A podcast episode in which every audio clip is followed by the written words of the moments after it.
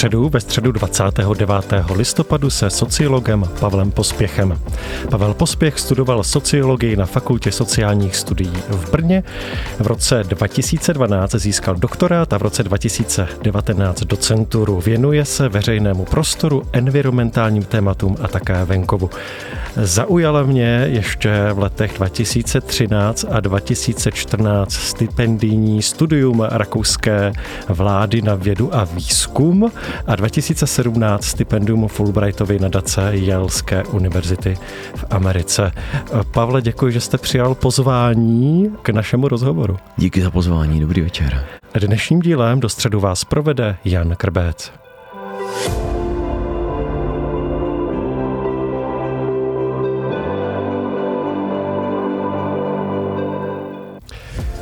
Trpím syndromem FSS. Myslím si, že budu pro společnost užitečný. To jsem si říkal ještě než jsem začal na fakultě sociálních eh, studií eh, studovat. A myslíte si, že jste pro společnost užitečný? Jestli já jsem pro společnost užitečný, tak to byste se měli zeptat někoho jiného. Já si samozřejmě připadám užitečně. Um, nevím, nevím, jestli jako jsem, jestli můžu mluvit přímo o sobě, ale myslím si, že ta práce, kterou jako děláme já a moji kolegové, je je prostě důležitá, jo? že jako sociologie je jako něco, co potřebujeme. Čím víc, je, čím víc máme pocit, že žijeme ve společnosti, která je nějakým způsobem spletitá, a to si myslím, že spousta lidí ten pocit má, tak tím víc si myslím, že prostě potřebujete někoho, kdo vám v tom trochu nějak udělá pořádek třeba. Se snažíme. K čemu tady sociologie je? No, toho je to, co si myslím, jo? že um, my potřebujeme vlastně uspořádat jako svět do nějakých příběhů. Nám vlastně um, se často bavíme o tom, co je jako ve veřejném prostoru pravda nebo lež a co je fake news a co není fake news, ale, ale ve finále jako ten smysl, jo, jak, jak, jako co nám dává smysl, je otázka prostě jako narrativní, prostě příběhů, to, to co prostě jako, takže, takže sociologové vyprávějí příběhy o společnosti a překládají tu hromadu faktů do něčeho jako koherentního. No. Pojďme na trochu historie, kde se tedy sociologie vzala, z jakých věd se vydělila, které vědy, s kterými vědami zase spolupracuje? Sociologie je historicky spjatá prostě s příchodem moderní společnosti. Že vlastně je prostě spjatá vlastně s údivem. Lidi se začali divit, co se s nima děje, když se, když, kdy, a to znáte, že jo, když všechno kolem vás běží jako po drátkách a nic se nemění, tak nemáte nějaký důvod se jako ptát, jak ty věci fungují, ale uh, v momentě, kdy dojde k nějaké změně, nebo kdy máte pocit, že prostě nějaký společenský otřes třeba nastane, jak pandemie třeba nedávno, tak v tu chvíli se vlastně lidi začnou ptát po té povaze těch vazeb, který drží tu společnost pohromadě. A, a tohle vlastně přišlo jo, v Evropě s nástupem moderní společnosti, kde se lidi začali klást ty otázky, tak teď se všechno mění, teď všichni prostě no, pracujeme ve fabrikách, stěhujeme se do měst a teď jako, jak ta společnost jako vlastně funguje. No, tak to, to, to, to bylo to ptání, který si myslím, že vlastně mm, jako probíhalo i na té odborné úrovni, jakože na té akademické, i na té laické. No, jako lidi žili v představě, že se kolem nich prostě odehrává velká změna. Kdo teda na té akademické půdě si tu otázku eh, položil jako první, koho bychom mohli nazvat tím zakladatelem hmm. vědního oboru sociologie? V učebnicích je, je to jméno toho Augusta Comta, toho francouzského uh, filozofa, řekněme, nebo který jako operoval s tím pojmem sociologie tak nějak obecně, ale my hodně často, když mluvíme o zrodu nějaké jako empirické sociologie, čili zaměřené na na nějaký fakta, na nějaký data, tak zmiňujeme toho Emila Durkema, byl taky francouzský sociolog a takový člověk, který se cíleně snažil vybudovat tu vědu. To znamená, zřídil ten časopis, zřídil prostě tu svoji školu, jo, tak jak to prostě máte dělat, když chcete být slavný akademik. Z jakých vědních oborů tedy sociologie vychází? Z filozofie, z historie, z největší části, jo, ehm, z nějaké jako sociální filozofie té doby třeba. Ale samozřejmě eh, ty hranice mezi sociologií a ostatními oborama jsou jako neostré v tom smyslu, že my se překrýváme s tím, co dělají někteří antropologové antropoložky, co dělá prostě ekonomie, co dělá jo, psychologie. Tam to je takový jako to není úplně vykolíkovaný pole. Takže se tam potom můžou vést ty války, že jo, o ty hranice. Říkal jste, že sociologie vznikla v době velkých změn na začátku modernity a že bylo po, po, potřeba popsat ty jevy, které se ve společnosti vyskytovaly. K čemu tedy tehdejší sociologové přišli? Tak ta velká otázka, kterou, kterou si třeba zrovna ten Emil Dürkem, když jsem na něho takhle vzpomněl, kterou si ten Dürkem kladl, bylo prostě, co drží společnost pohromadě. Protože vlastně protože možná společnost není něco, co musí nezbytně držet pohromadě. Možná mají pravdu někteří ti jako uh, radikální, prostě libertariáni, kteří říkají, že je to vlastně jenom skupina jedinců.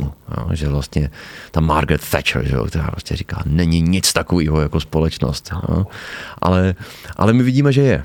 No, my vidíme, že je, protože to nějak prostě funguje ten celek, jako neustále se setkáváme s věcma, který přesahují jako součet částí, neustále vlastně v každodenním životě pořád a a tím pádem lidi jako ten Dirkem se ptali, jako co vlastně drží jako lidi, co, to, co drží tu společnost pohromadě. A odpovídali na to různým způsobem. Mluvili o, mluvili o dělbě práce, mluvili o ekonomických závislostech, mluvili o moderních rituálech samozřejmě který se týkají jo, nacionalismu třeba a takovýchhle, takovýchhle vazeb například. Bakalář na fakultě sociálních studií, magister na fakultě sociálních studií, doktor na fakultě sociálních studií, docent na fakultě sociálních eh, studií, to všechno ze sociologie. Čím vás sociologie tak eh, fascinovala, že jste si ji vybral možná jako celoživotní úděl a čím vás fascinuje? No, už to na ten celoživotní úděl pomalu vypadá. Pro mě je sociologie určitý způsob myšlení, který hledá souvislosti, který v podstatě jenom jako naplňuje moji zvědavost.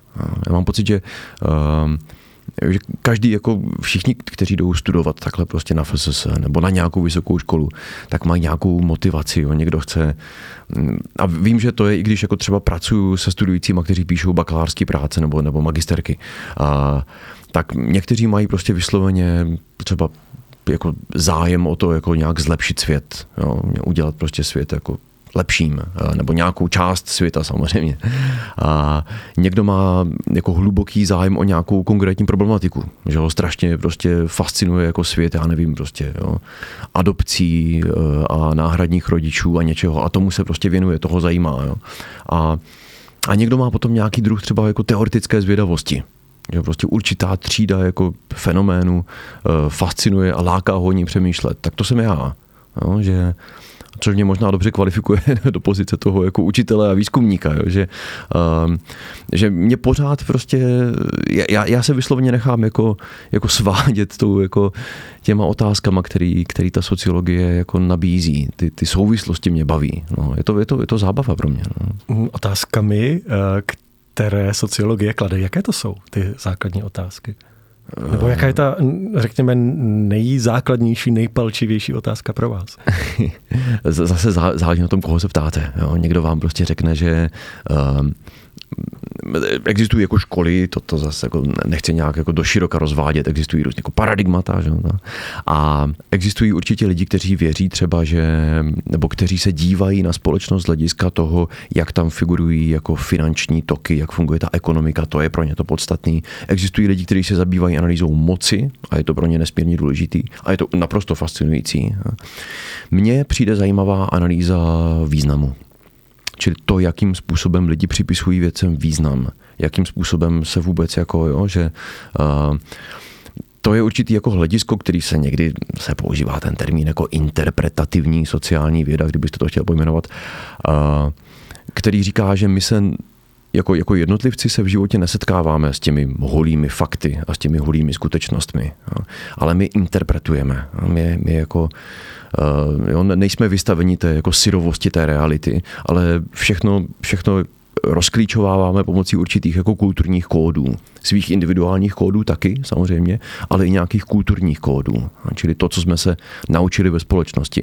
A to je třeba to, co mě přijde zajímavý. Jaký ty kulturní kódy jsou? Přemýšlím nad tím, kým byste byl, kdybyste nebyl sociologem. jaká, jaká byla třeba druhá volba uh, při uh, přihlášce na vysokou školu? Já jsem studoval psychologii zároveň. Um, tam jsem tam jsem se držel docela dlouho, musím říct. Mám z toho bakaláře. Pak jsem nastoupil na oba, obě ty magisterské studia souběžně, protože jsem nedokázal opustit ani z těch oborů. Ale mám pocit, že pak se jako ukázalo, že ten talent psychologický se u mě úplně jako nesešel, takže uh, takže ani, ani bych to neřekl, že je to nějaký můj druhý obor. Um, takže tato otázka, na kterou se ptáte, záleží na tom, jaký bych měl talent. Jo? Kdybych měl jako jiný talent, tak bych samozřejmě byl uh, muzikantem, to je jako bez debaty, ale protože ho nemám, tak si myslím, že bych byl knihovníkem, protože mě baví systémy, mě baví organizace věcí do systému a to, to se mi líbí. No, to bych byl rád. To možná ještě budu, vidíte. Pavel Pospěch je hostem dnešního pořadu. Do středu za malý okamžik budeme pokračovat v našem rozhovoru.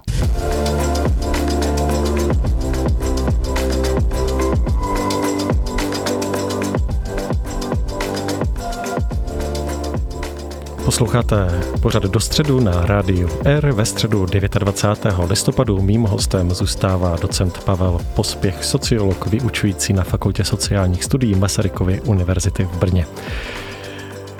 Zůstanu v této části na osobní rovině.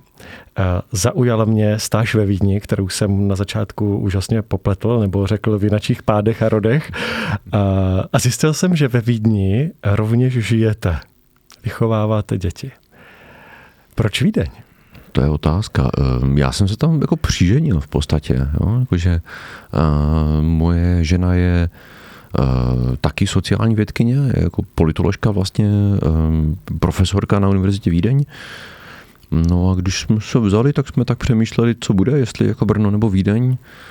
A tak Brno už jsem znal, no. Tak A způsobila to ta stáž? Ne, ta stáž vlastně potom, ta, ta přišla jako kdyby souběžně s tím, to tak přišlo dobře jako do rány, eh, že jsem dostal tady tuhle tu možnost jako tam vlastně rok eh, dělat nějaký jako výzkum v nějakým, jo, jako neúplně naplný úvazek, ale, ale pracovat tam vlastně s tím tehdejším eh, profesorem urbánních studií. Takže takže mi to tam jako pomohlo do začátku se tam taky seznámit s někým, což je vlastně taky smysl těch stáží, že, že navážete kontakty. Čím vás Vídeň tak zaujala? Nebo proč uh, jste zvolili nakonec uh, Vídeň jako toho místo pobytu? Nevím, no přišlo nám to prostě, mně to přišlo, pro mě to byla nová zkušenost a říkal jsem si, že to jako zajímavé, že se třeba naučím německy, což se mi, se mi nikdy během jako vzdělání na střední škole nepodařilo pořádně. A podařilo se teď tedy? Jo, tak jako pořád to jako není úplně, jak bych si to přál, ale, ale jo, jo, jakože jako můžu, můžu říct, že mluvím německy. Um, a, a taky tak jako vždycky se podíváte na ty žebříčky, to, to je kvality života v těch městech a vidíte, že ta Vídeň je vždycky první. Mám pocit, že to už je taková jako neuróza, jo, že, že, mám pocit, že ten magistrát tam prostě každý rok se třepe, jako jestli to, jestli nepředběhne ten Zurich nebo nějaký ten Nový Zéland nebo Vancouver nebo co tam ti ostatní. A, a to je taky určitým způsobem jako poznat, mám pocit, že um, hlavně když člověk není, když vlastně máte třeba malé děti, jo, nebo když jste v nějaké jako pozici, že jste že nejste úplně ten samostatný, prostě svobodný jedinec, ale máte nějaký prostě zodpovědnosti nebo nějakou, uh, nějakou péči na starosti, tak vlastně poznáte jako tu, tu kvalitu života dobře. Co vás tedy na druhou stranu drží v Brně? a při akademické činnosti, při vyučování v Brně? Tak já jsem pracoval i v té Vídni na univerzitě taky vlastně v pozici jako toho odborného asistenta, jo, nebo uh, to, co jsem, teďka už jsem něco zase víc, ale jako, jako to samý prostě, no.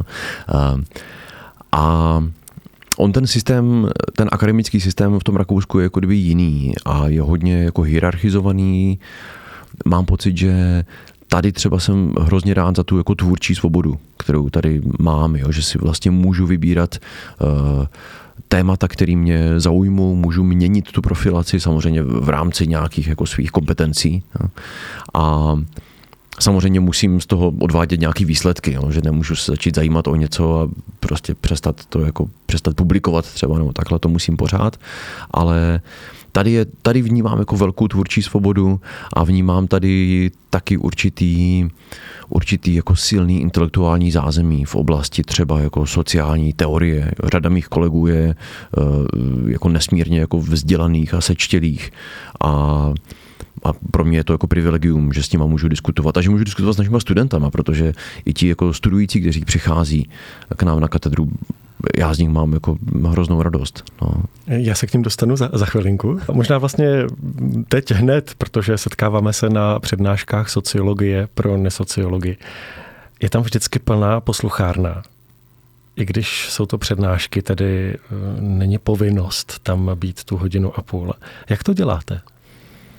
Mm, no tak eh, ono tam chodí hodně lidí na ten kurz a chodí tam rok od roku víc lidí, to toho si jako všímám. A náš vlastně zakladatel naší katedry nebo naší fakulty, takhle vlastně Ivo Možný, eh, sociolog, bývalý kolega můj, eh, tak říkal, že člověk má vždycky učit pro toho nejlepšího studenta nebo studentku.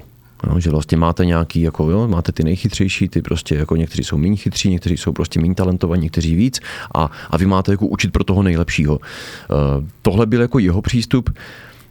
Já jsem asi schopný pochopit, jak to myslel, ale já mám pocit, že učím jako pro sebe.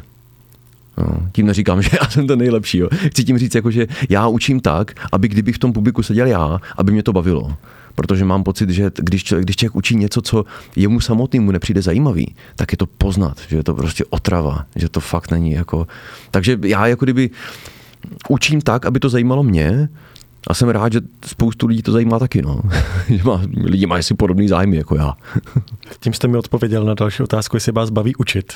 Jo, baví, tak to je určitá, myslím, že je to, je to velká motivace a je to určitým způsobem i jako i jako odměna, eh,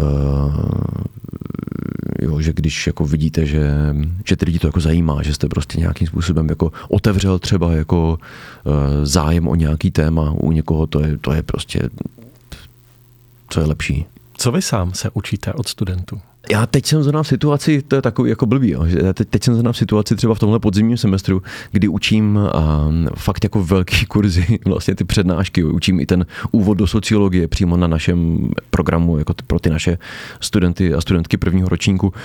Um, takže během těch přednášek já vlastně se nedozví, ne, ne, jo, nemůžu úplně dávat jako slovo, protože je tam prostě 100 lidí, takže vlastně tam hodně prostě mluvím já, takže tam to učení je jako kdyby těžký. Je to samozřejmě něco jiného potom u těch menších seminářů, kdy učím třeba něco jako tematického, kurzy o klimatické změně nebo kurzy o veřejném prostoru nebo teoretické kurzy. Tam mám třeba štěstí v tom, že učím v tom anglickém programu kde jsou lidi z hrozně moc různých jako zázemí a já si uvědomuji, jak já jsem jak člověk neustále je prostě v tom etnocentrickém jako modelu, že pořád přemýšlí tou optikou té své kultury. No, tam jsou lidi, kteří mají úplně jiný jako background, úplně jinak jako se na to dívají. To je, to je, strašně, to je strašně dobrý třeba. Hostem pořadu do středu je dnes sociolog Pavel Pospěch. Za malý okamžik budeme v našem rozhovoru opět pokračovat.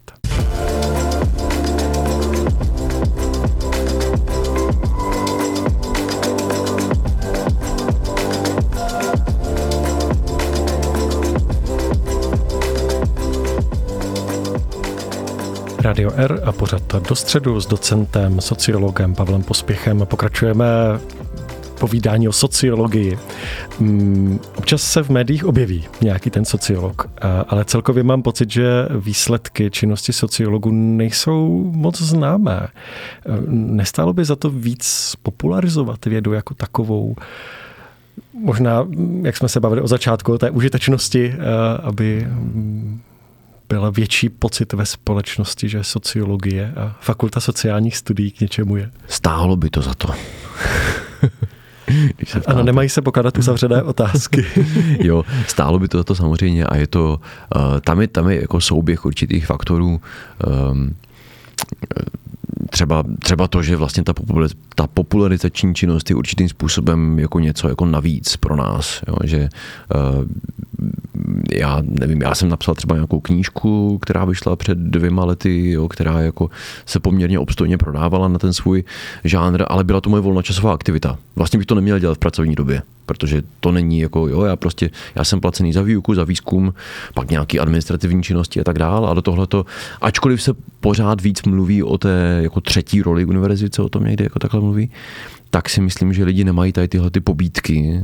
Uh, jo, já jsem si ten čas jako kdyby našel, tím si nestěžuju. Mě to jako bavilo, já bych, kdybych jako, jo, to nebylo nějaké utrpení třeba pro mě napsat tu knížku, ale mám pocit, že pro spoustu lidí třeba eh, tohle to je překážka, že mají pocit, že jsou jako vytížení tou pedagogickou činností, tou výzkumnou činností. No a taky tím, že to není jako činnost, které bychom se nějak systematicky měli věnovat, tak v ní nejsme ani moc jako trénovaní.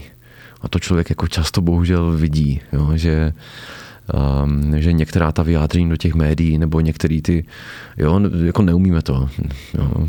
Málo kteří z nás to umí, jo, ten, ten Daniel Prokop třeba je taková jako známá figura, mám pocit, ale on taky není akademik. Jo. On taky, jo, vlastně on, on, je, on jako je slavný, ale ta sláva je součástí toho biznisu, on je prostě podnikatel, takže jako, on musí být slavný, aby mohl prodat ty svoje služby.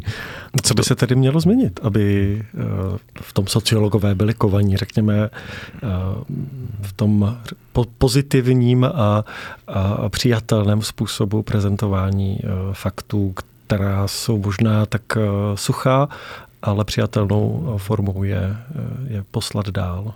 No tak eh, myslím, že jo, myslím, že jako pro, pro spoustu mých kolegů a kolegyň by určitě zavážilo, kdyby tohle to bylo, jako teď se bavíme úplně jako takhle institucionálně, jo, kdyby tohle to bylo součástí nějakého jejich jako ohodnocení, jo, ať už já nevím, prostě finančního nebo nějakého jako, jo, že nevím, na nástěnku by vás dali, že jste nejpopulárnější pracovník. Na, ne, teďka, to, to asi ne. Ale um, myslím, že pro spoustu lidí uh, je tady tenhle, ten, tato institucionální podpora by byla jako dobrá. No? To je jedna věc. A druhá věc, ale to je, to je dlouhodobý systematický problém v té vědě. My jsme neustále trénováni k tomu, abychom psali do těch akademických žurnálů, které jsou veřejnosti v podstatě uzavřený. Je to prostě ohromný biznis. Je to špinavý biznis, to jako musím říct. To je prostě tunelování jako veřejných prostředků do soukromých kapes a je to prostě morální skandál, který může existovat jenom proto, že se o něm málo ví. A a to psaní je, je prostě, to akademické psaní je žánr, který je prostě nepřístupný, složitý, plný žargonu ehm, a tahle ta kultura se v tom prostě reprodukuje.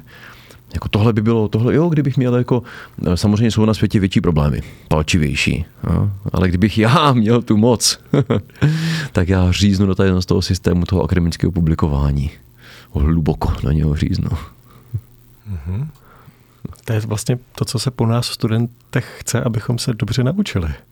Hmm, hmm, hmm. To je ano, to je prostě ten znak úspěchu v tom poli. Jo? Ten znak úspěchu v tom poli je prostě, že, že to vydáte tu studii v nějakým super prestižním časopise, ve kterým jenom jako koupit si to jedno číslo, no ten jeden článek stojí 40 euro prostě, nikdo to nekoupí tím pádem, nikdo to nečte, kromě vašich kolegů samozřejmě, kteří to čtou, ale je to, je to škoda. No je to škoda. Ta věda je prostě veřejně financovaná a má být veřejně slyšet. To jsou veřejné peníze, které se musí vrátit té veřejnosti. No. Takže, no, Neznámá společnost.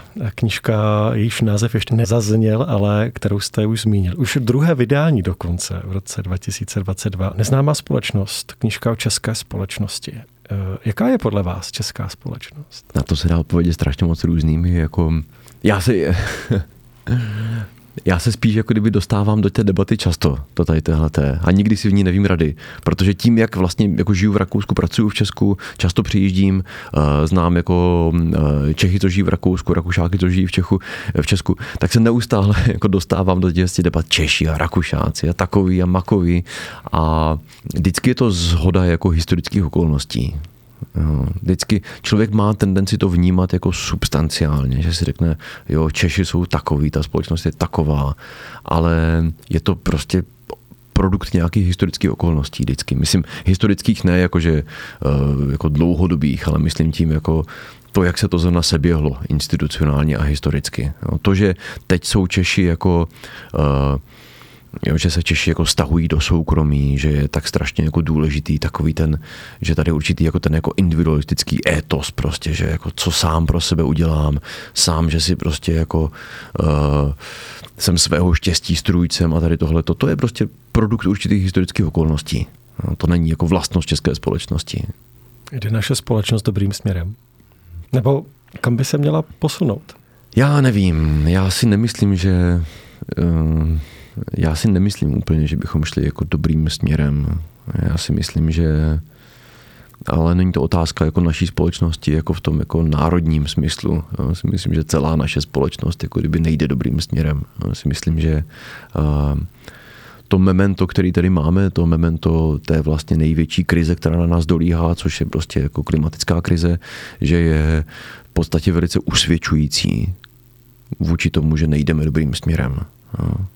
A mm, dovedu si představit jako Mm, dovedu si představit, že pro spoustu lidí je to ohromným způsobem jako zklamávající a odcizující, že ta, že ta všemocná společnost, která dovede takovým prostě komfortem nás jako nás v určité části světa samozřejmě, no, zase některé jiné části světa to tak zdaleka nemají, ale nás dovede prostě takovým komfortem jako obdařit a takovým pohodlným životem a že vlastně nedovedeme jako zvládnout uh, kritický okamžiky, který vlastně před celou planetou takhle stojí, to si myslím, že je jako velký selhání.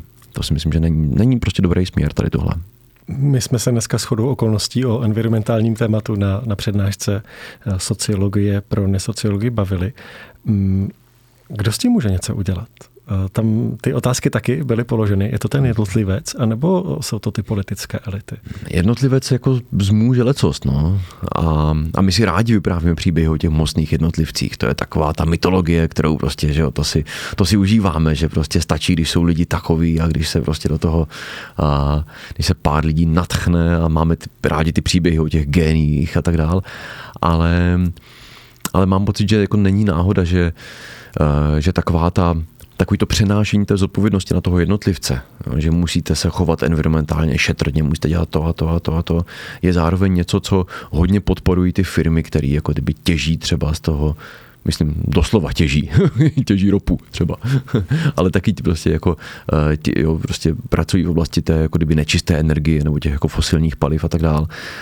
Um, myslím si, že ta, ten problém přerostl tu dimenzi, která by byla řešitelná na úrovni jednotlivců, že to musí být řešený na úrovni politických elit.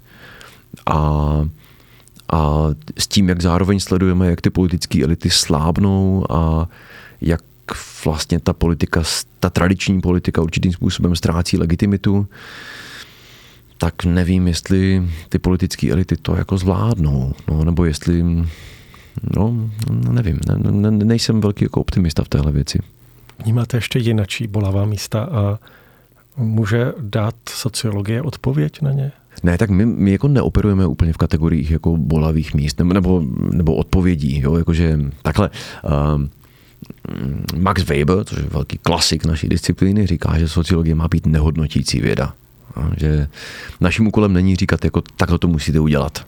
No, naším úkolem je prostě poukázat na to, co se stane, když to děláte takhle nebo takhle. No, to je prostě analytická věda. My děláme prostě analýzu a na to, co s tím dělat a jak to vyřešit, to je, to je prostě úkol politika. No, proto si ho volíme, proto, proto jako vůbec ta existence politiky jako nějakého jako reprezentativního prostě uh, nějaké sféry vlastně existuje. Takže Jo, my, my jako dovedeme pojmenovávat bolesti, myslím, že řada lidí, jako řada sociologů, prostě socioložek eh, by vám řekla, že globální nerovnosti jsou určitý jako problém, nebo problém v tom smyslu, že, že vytváří potom třeba nějaká protestní hnutí nebo nějaký um, že určitý formy jako ekonomické globalizace mají třeba jako destabilizující vliv na společnost a určité její součásti, ale hm, myslím, že to není jako ani jako naše parketa, jako Jo, prostě kandidovat s nějakým programem a říct, změníme to takhle, aby jo, sociologové tady nemají vládnout. Jaké jsou tedy výzvy před sociologií v dnešní době? Myslím, že to souvisí hodně s tím, na co jste se ptal. Myslím, že je to ta, to, to porozumění tomu světu. Protože my, se, my, my opravdu jako žijeme ve světě, který, jako, uh, který prostě je dezorientující pro spoustu lidí. A spousta lidí prostě sahá jako k těm konspiračním teoriím třeba. Jo, nebo, eh, a ne proto, že by ti konspirátoři byli takový prostě géniové, jako to prostě to je pitomost, jo, ty věci, které oni říkají. Jo. Ale spíš to ukazuje to, to zoufalství těch lidí, kteří hledají nějakou odpověď, hlavně ať nějaká je, tak prostě vezmou, jako, jo, ať to hlavně prostě dává smysl. A ta největší výzva pro nás, jako sociální vědce nebo kohokoliv, kdo analyzuje tu společnost, je těm lidem ten smysl jako nabídnout nějaký. To znamená převyprávět jim, jim ten příběh jinak, než to dělají konspirátoři. Jakože, eh, což je samozřejmě strašlivě těžký, jo, ale, ale říct, jo, podívejte se, tohle to je nějaký proces, ve kterým se jako nacházíme, tohle je to ta role jako jednotlivce v něm a ten, ta potřeba orientace si myslím, že je prostě, když jsem říkal na začátku, že mě přijde jako důležitá kategorie významu, jo, tak mám pocit, že skrz význam my se ve světě orientujeme. A když nám svět se jeví jako bezvýznamný, tak je to strašně ohrožující, destabilizující a, a to je špatně. To, to, to je to, proti čemu bychom měli bojovat. Dospěli jsme k závěru našeho setkání, našeho rozhovoru. Poslední otázka. Jaká výzva stojí před vámi osobně? Přede mnou osobně. před mnou osobně stojí výzva stihnout vlak. to je tak ten nejkrátkodobější. To je krátkodobý cíl, ano. A to je z toho dlouhodobého hlediska. Co je pro vás výzvou? Z toho dlouhodobého hlediska mm, jako já můžu asi mluvit jenom v kategorii těch jako pracovních výzev, jo, že Um, uh, asi, asi, asi bych musel vrátit k tomu, o čem jsme mluvili ve věci té popularizace. No, že mám pocit, že tohle to je, jak jsem to teďka vlastně řekl i v té předchozí jako, té, té debatě, jo, že, že tohle mám pocit, že naše jako zodpovědnost, tohle mám pocit, že náš prostě jako úkol a, a my musíme já bych rád taky napsal třeba nějakou jako další knížku nebo, nebo zkusil nějaký jiný formát. Ne proto, že bych se strašně chtěl vidět jako na stránkách novin, ale mám pocit, že to je naše prostě práce, to je naše prostě povinnost a tohle je něco, čím můžeme, to je ten náš způsob, jako zlepšování světa sociologický. Tak já bych se na něm chtěl podílet. Docent Pavel Pospěch, sociolog na faku- a vyučující na Fakultě sociálních studií Masarykovy univerzity v Brně, byl hostem dnešního pořadu do středu. Pavle, děkuji za váš čas a za tento milý rozhovor. Díky moc za pozvání. Pořád do středu si můžete poslechnout každou středu od 18. hodiny na rádiu R a pak na podcastových aplikacích. Těšíme se na vás příští týden. Od mikrofonu se dnes loučí Jan Krbec.